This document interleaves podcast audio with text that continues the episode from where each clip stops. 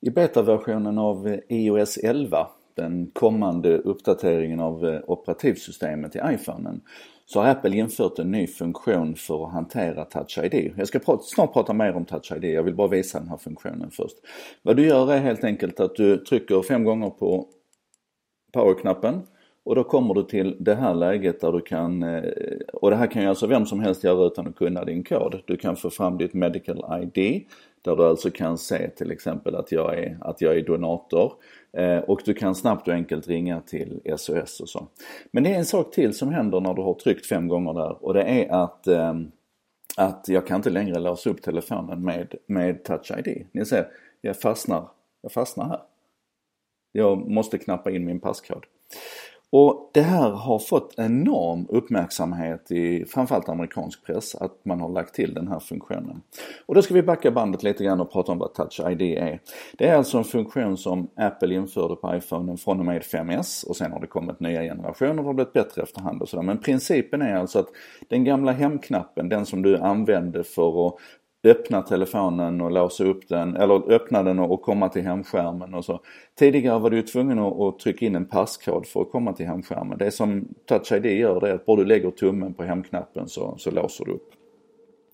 Och det här eh, var väldigt omdiskuterat. Apple har väl försökt göra det så bra det går att göra det genom att dina fingeravtryck lagras i en separat del av, av eh, iPhonen. Det skickas inte någonstans, det ligger inte i kontakt med det vanliga minnet, lagras inte i molnet och så vidare. Men, men lik förbaskat har ju folk varit bekymrade över det här att en en, en säkerhetspryl som du hela tiden bär med dig, ditt, ditt fingeravtryck och som, som du kan tvingas att lägga på telefonen eller som är relativt enkelt att komma åt om du har gått bort och du, du hittar. Alltså, om man är integritetskänslig så finns det problem med Touch ID. Samtidigt var det ju otroligt viktigt för den allmänna säkerheten för väldigt många körde med sin telefon helt olåst innan. För att det var så bökigt och att genom, genom att lägga autentiseringen på en plats på telefonen i en funktion som du ändå hela tiden använde, du använde hemknappen hela tiden. Så blev det väldigt många som började låsa sin telefon som tidigare inte hade gjort det för att det var så låg friktion, det var så effortless liksom att, att låsa upp den. Så på det viset så vill jag och många med mig hävda att nettosäkerheten ökades fast att man egentligen tillförde ett relativt osäkert sätt att, att eh, låsa och låsa upp telefonen. Anyway. Um, det här är, och då har det, då har det funnits flera olika sätt för, för Apple att hantera det här, det här, den här bristen eller risken att du hela tiden har ditt fingeravtryck med dig. Så att om du, inte, om du inte låser upp din telefon överhuvudtaget på 48 timmar så går det inte längre att låsa upp den med ditt fingeravtryck utan då måste det användas en passkod. Om du startar om telefonen så kan du inte låsa upp den med ditt fingeravtryck utan då krävs det passkod och så vidare. Och det här nya sättet nu då det är ju helt och hållet riktat mot situationen att du antingen hamnar i händerna och klorna på busar men vilket som det mycket vanligare argumenteras för att du hamnar i händerna på en, en poliskontroll eller att myndigheterna vill komma åt din telefon.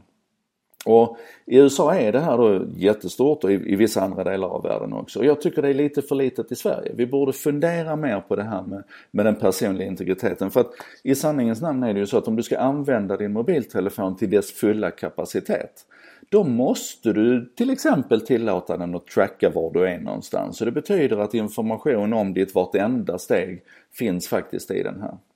Och jag blir lite bekymrad över hur vi ibland eh, silar mygg och sväljer kameler när det gäller integritetsfrågan. Vi kan till exempel fullständigt gå i taket över, över något missförstånd runt Instagrams eller Facebooks användarvillkor och det blir braskande kvällstidningsrubriker och alla är helt vansinniga. När det egentligen inte är ett speciellt stort problem.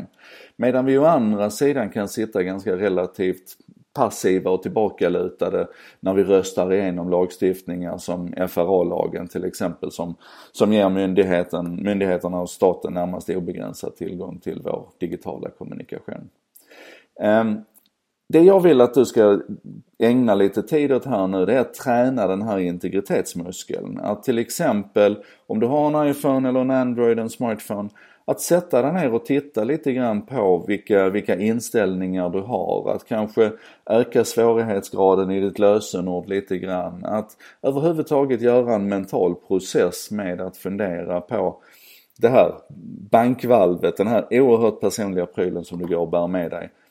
Vad har jag i den? Hur skyddat är det? Och hur skulle det kännas om någon kunde kika på det? Gör det nu.